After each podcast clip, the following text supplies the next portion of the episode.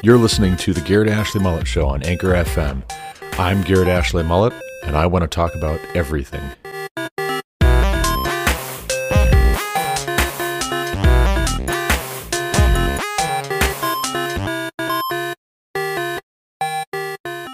It's December 23rd, 2020. Today is Wednesday, and I want to talk about a couple of things today. One of them being the stimulus package, which has been passed recently by Congress, which President Trump has ripped, has criticized, has lambasted, and sent back to Congress, insisting that more money be given for each American man, woman, and child who has been waiting for the better part of the year for aid.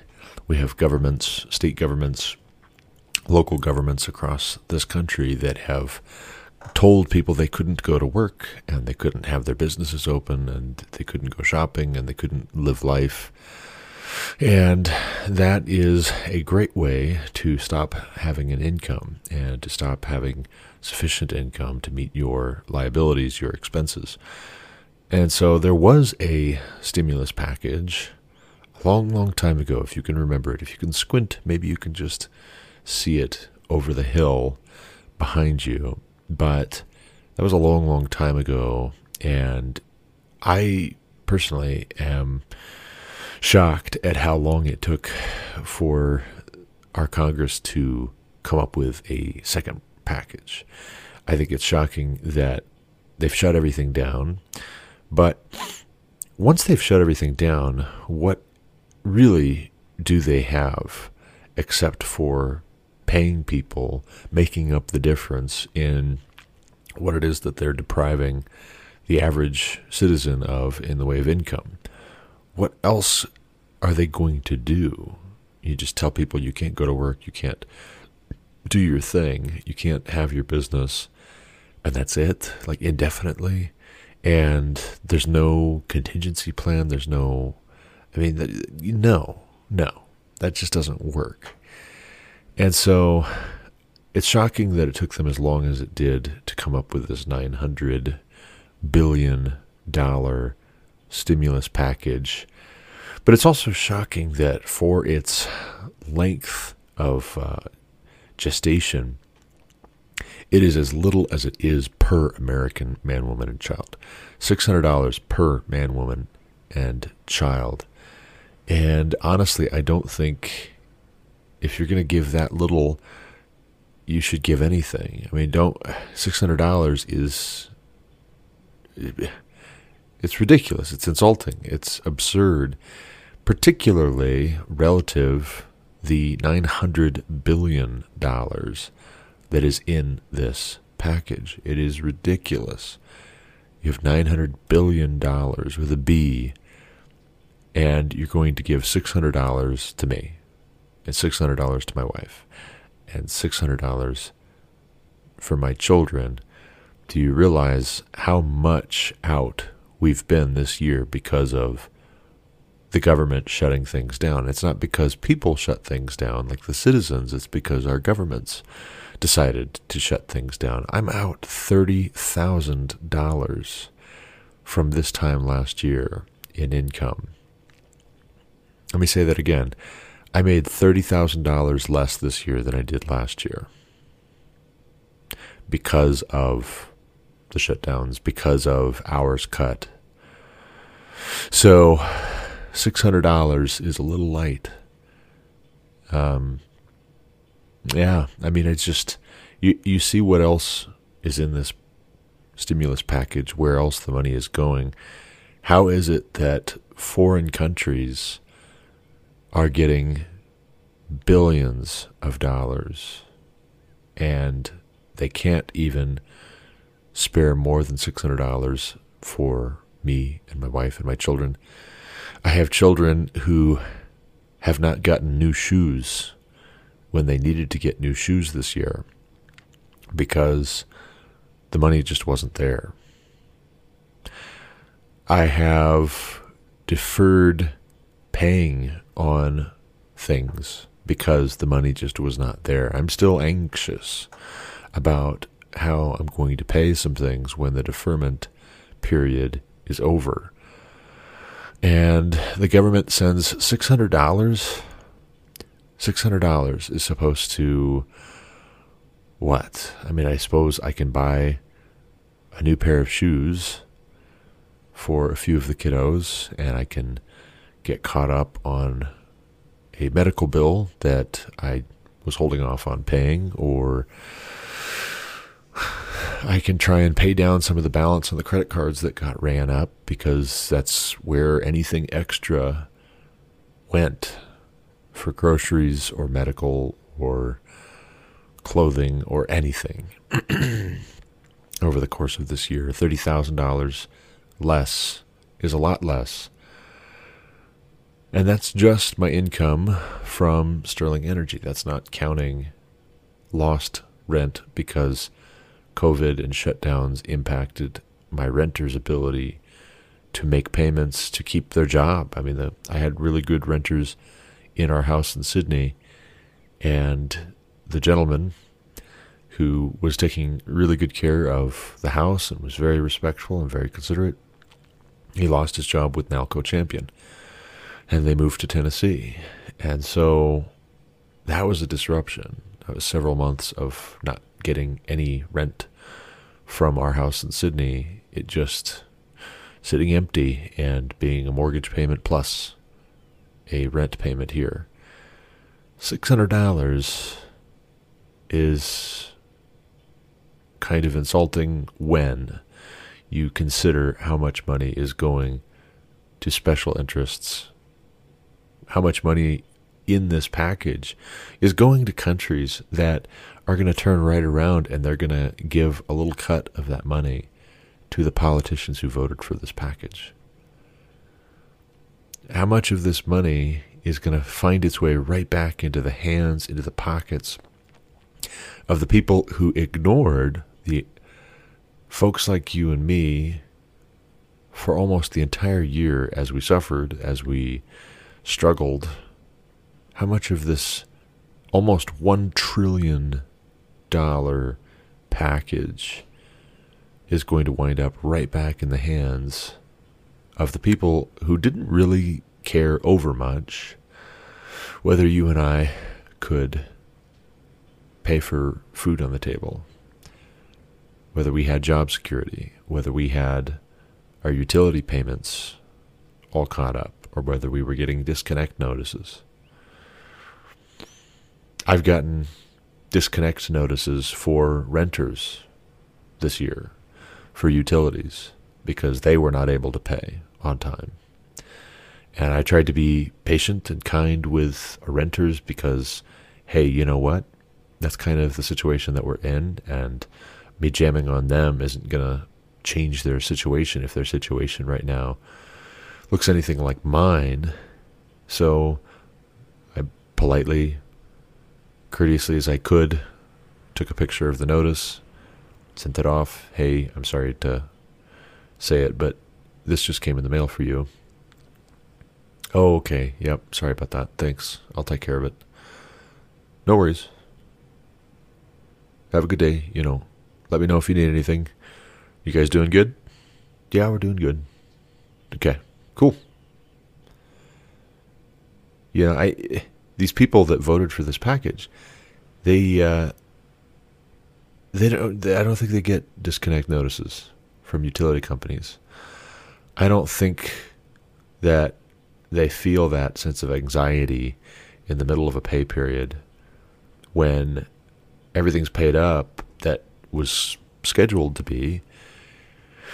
And there's not enough left over to get groceries without being really strategic.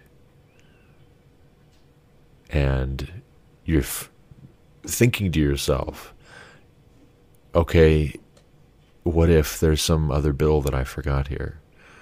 right? Like I think I paid them all, but I don't have enough for any other bills, and we're just living paycheck to paycheck. And I hope nothing comes up until I get paid again, and I hope this is enough.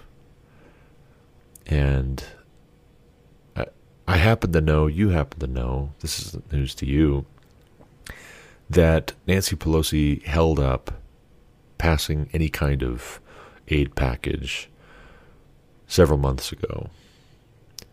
And the reason she held it up was because it was an election year and she thought that that would make Republicans look bad. Now, I don't know how on God's green earth Nancy Pelosi holding up the aid package and sabotaging the bipartisan conversations that should be happening, the shared power uh, functionality of our government.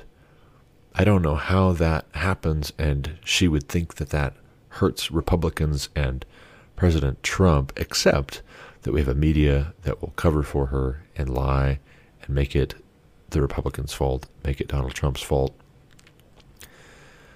But it astounds me. It just astounds me. I, I'm not angry. I'm not sad. I just feel a kind of numb disgust, I think, at the fact that we have politicians, we have elected representatives in this country who are so callous. They're so indifferent to the suffering of their people, either present suffering or future suffering. You know, one exception being Senator Rand Paul, and I listened to about a 12 minute speech that he gave on the Senate floor yesterday concerning this stimulus package. He was one of only six senators who voted against this aid package because of all of the nonsense that's in it. It's uh it's price gouging basically. You know, this is illegal when private private citizens do it. It's illegal when individual people do this in the midst of a hurricane, for instance.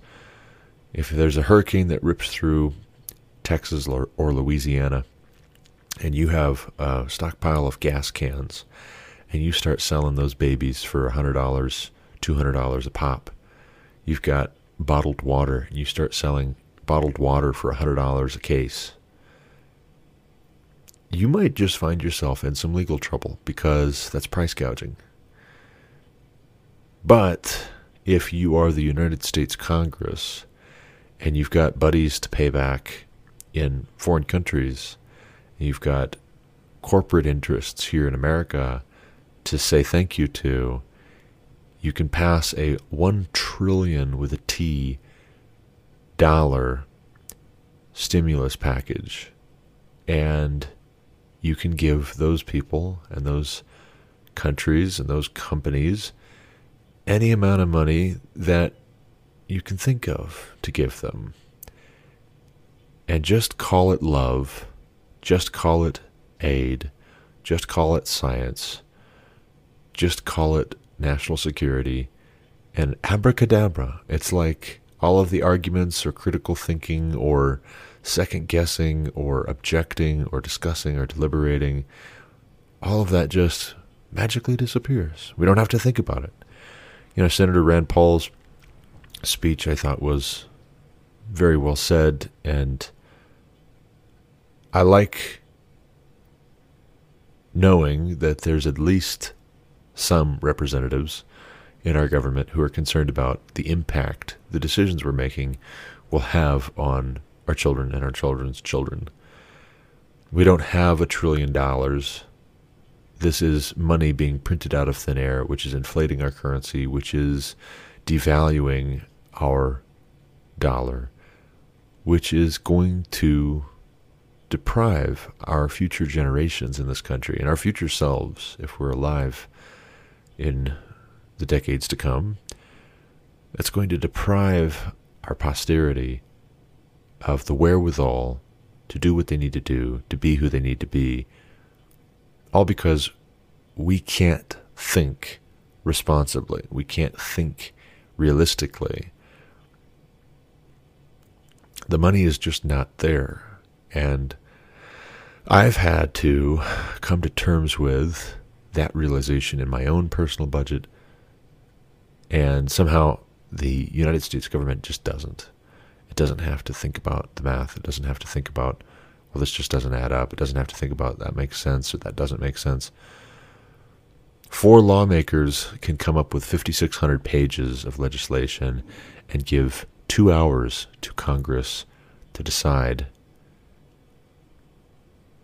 yes or no, what's it going to be? Do you want children to die? No? Better vote for my bill. That's a nice country you've got there. That's a nice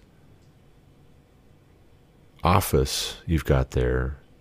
That's a nice title you've got there. It'd be a shame if something were to happen to it.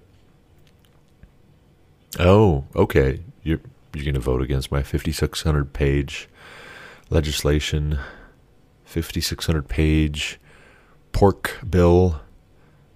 You're going to vote against that? All right, that's fine. We'll just see about that. Everybody's going to know, by the way, for years to come, that you didn't want money going to the American people. You didn't really care about them. It's fine. It's fine. Vote how you like.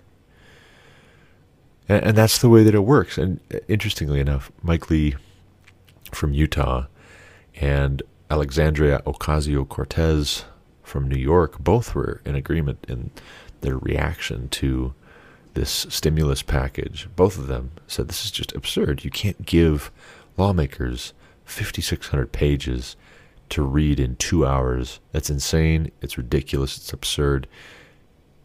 It's it's a farce. It's an absolute farce. That's not legislation. That's hostage taking. So, who knows? Wouldn't it be wonderful? Wouldn't it be a, a fantastic, funny thing if AOC, as she gets a little older, realizes that maybe capitalism's not so bad, maybe conservatism's not so bad, maybe you do have to think about where your money's coming from and where it's going. Maybe you do have to work with these people that you don't like, the folks that you think are stuffed shirts, because maybe, just maybe, what they have to say is important and necessary.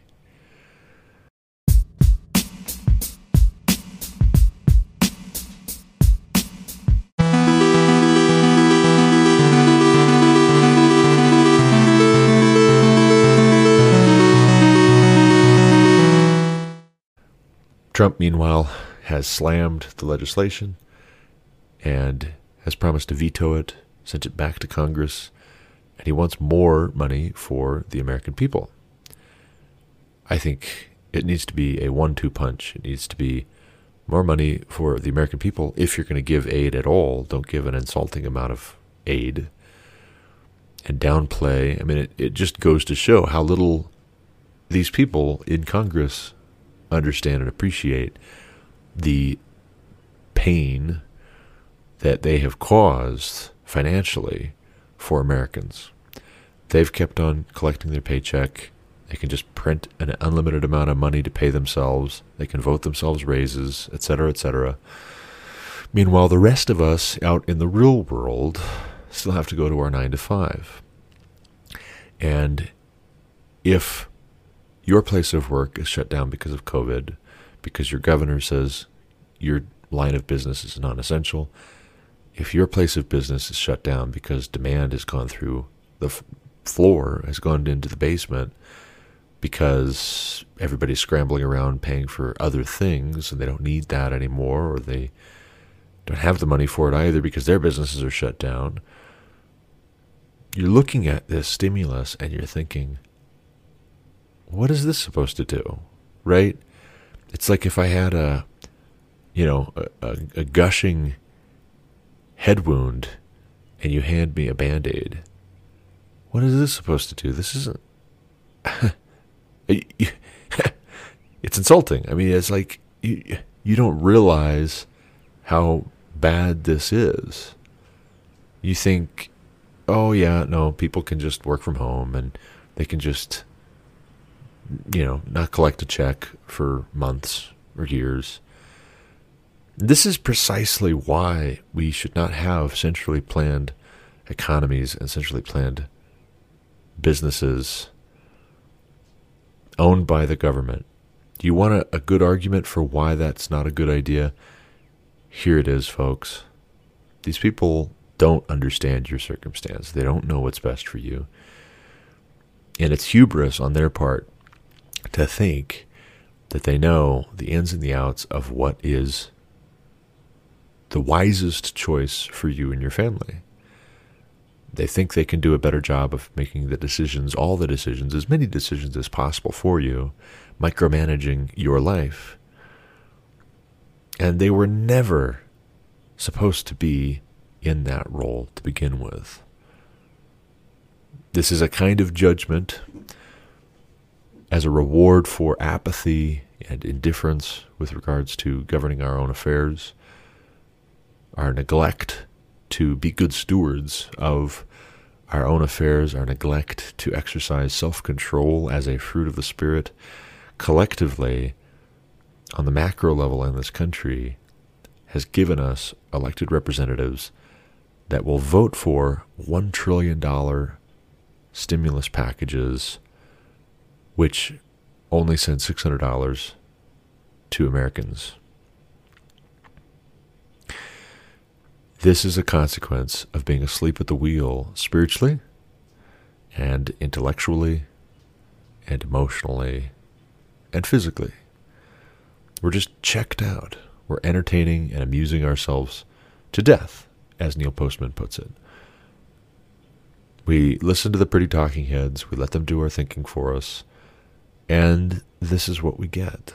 You wake up and you're blinking, blink, blink, blinking, and you realize I'm going off the road. I fell asleep. There's a tree. There's an oncoming truck. Wake up. This is absurd. It defies satire, it defies ridicule because it is just already so self satirizing, self ridiculing. Anyway, enough about that. I finished two books in the past couple of days. My first two days of vacation were very restful, and I say that sarcastically. The first day of vacation, I ended up getting phone calls and texts starting at 9:30 and I got home from a number of call-outs at the plant and at a compressor facility. I got home at 11:30 p.m. So I had a 14-hour first day of vacation.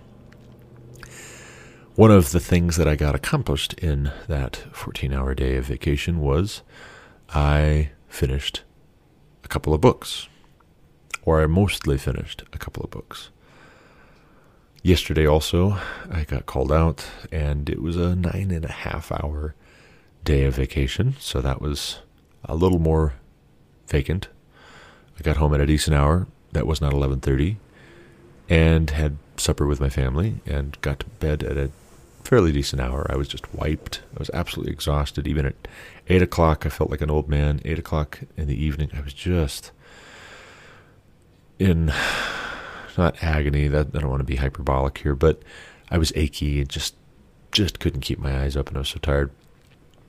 But one of the things that I got accomplished as I was driving back and forth, and I was out in the plant, I had my wireless uh, headphones in. I was listening to audiobooks while I was driving and while I was working on equipment on the plant. I finished up Stephen Dando Collins' Caesar's Legion, the epic saga of Julius Caesar's elite 10th Legion and the armies of Rome. That was a fun and informative read. I liked it in a similar vein to Switzerland Village History by David Birmingham. Caesar's Legion follows Roman history from the perspective of a particular legion, the 10th Legion.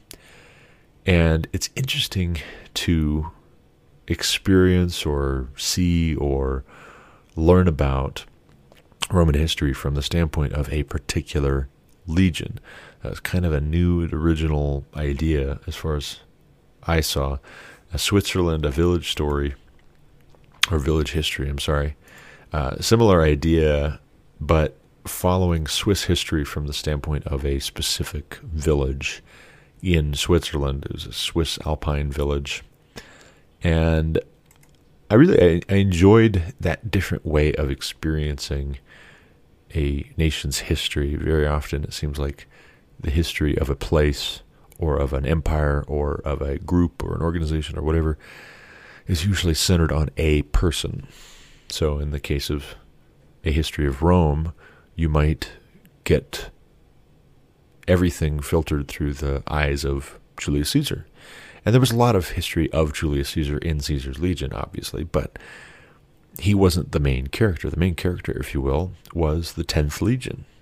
And so things were seen from the perspective of and with a focus on how they did and how things related to them and all that. So it was it was good. It was interesting. I didn't realize that the 10th Legion was actually mustered and created originally for Julius Caesar to go out and confront barbarians that were uh, harassing the Roman hinterlands. Uh, for instance, and in particular early on in the legion's service, the Helvetians or the Helvetii, they were a barbarian tribe in what is now Switzerland, and they were the ones from whom the term Helvetian League was derived. So the Helvetian League is another name for Switzerland, actually. And I just learned that as I was listening to Switzerland Village History and Caesar's Legion at the same time. I started them both on the same day, listened to a couple hours of one, and then switched over and listened to a couple hours of the other.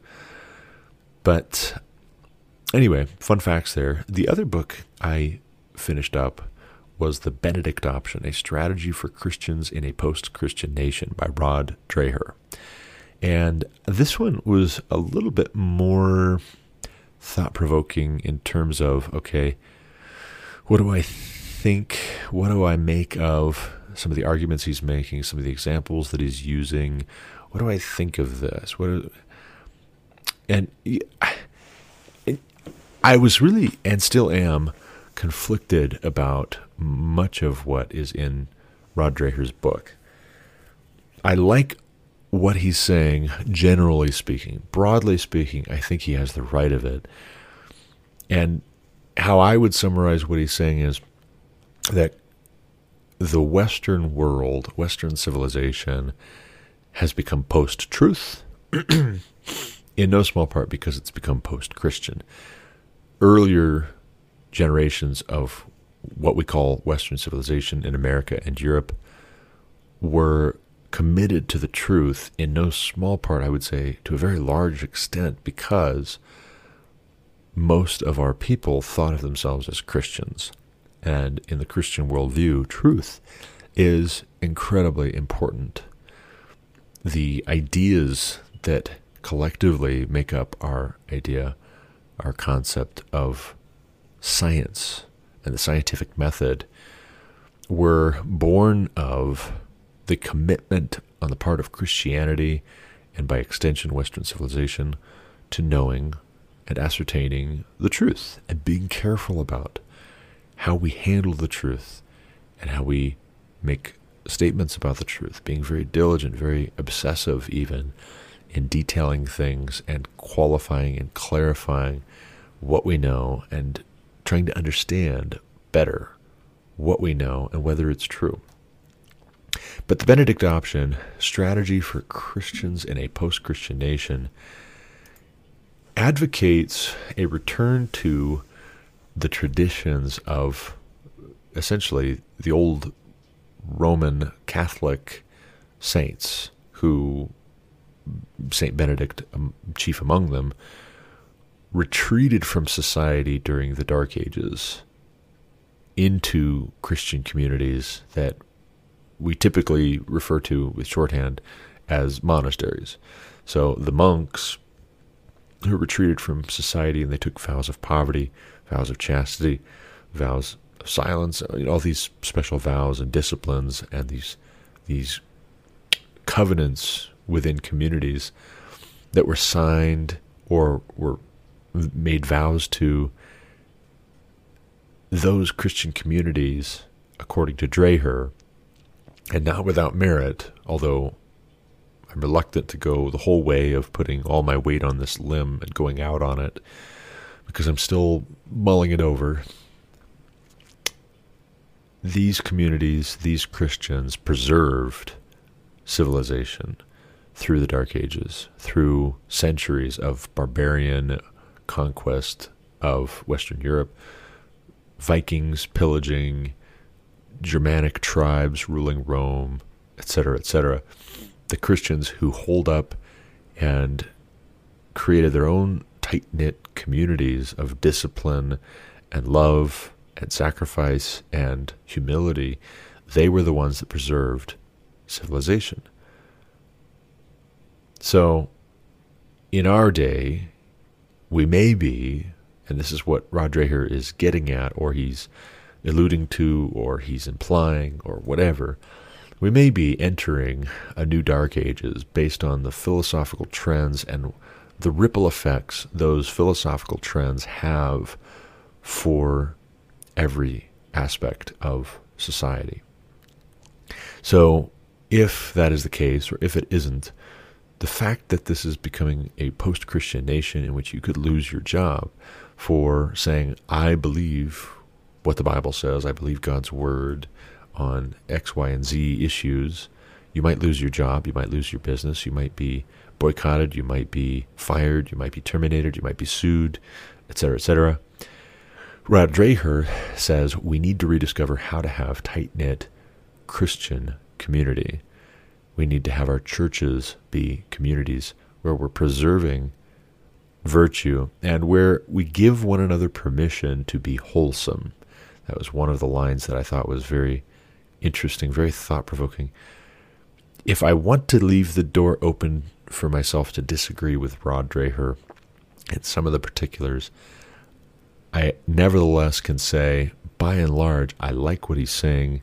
I find it original. Uh, it's he's thinking and saying along lines that I have to just consider. I have to consider it because I can't just dismiss it out of hand and say, well, no, that's absurd and that's silly. I'm not comfortable with it being so novel of an idea, just embracing it right off. And so I want to just think about it. I want to let that kind of simmer and percolate in my brain for a time. And I want to prayerfully consider it. And I want to be a Berean about it. I want to search the scriptures to see whether these things are so. I want to give thought to whether or not what he's advocating is uh, in accordance with the scriptures. But generally speaking, broadly speaking, I would recommend this book as food for thought.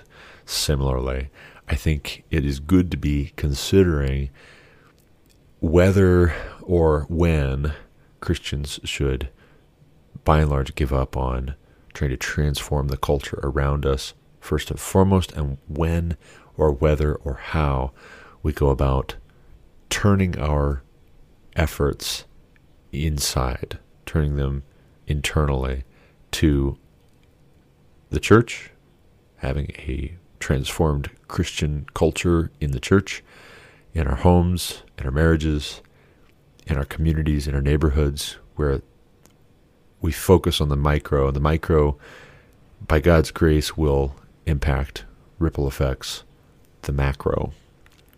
Anyway, something to think about. I will no doubt be referring back to the Benedict option in future as I think about it more, as I consider it. But uh, if you haven't ever read it, it's worth reading. Take it with a grain of salt, I would say, especially where he goes into um, making much of uh, Roman Catholic tradition and Orthodox tradition.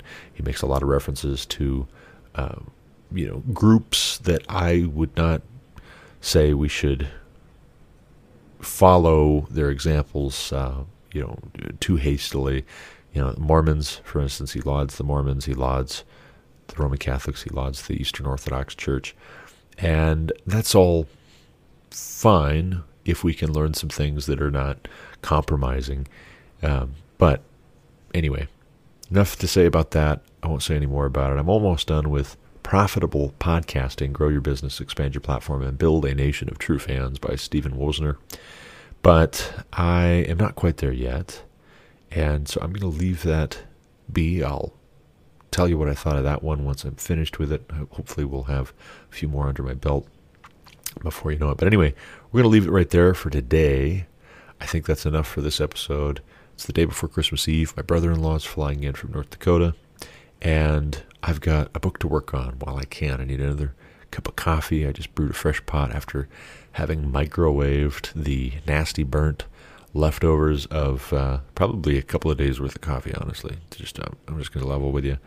Uh, that's a gross way to drink your coffee. If you're listening, I know you're cringing, you're scrunching up your face, but uh, I'm going to go get myself a fresh cup of coffee, and uh, I'm going to start working on my book again, and hopefully get several chapters edited. Hopefully, not get called out to work again today on my third day of vacation. We'll see. But, anyways, thanks for listening, and uh, we'll catch you later. God bless. You've been listening to the Garrett Ashley Mullet Show on Anchor FM. For more content like what you heard today, visit the homepage for On the Rocks blog at onthe.rocks. Also, check out On the Rocks blog podcast with Micah Hirschberger, weekly on Anchor FM. If you haven't yet done so, hit subscribe to this podcast also. And you can reach Garrett Ashley Mullet with any comments, questions, or complaints at garrettmullet at gmail.com.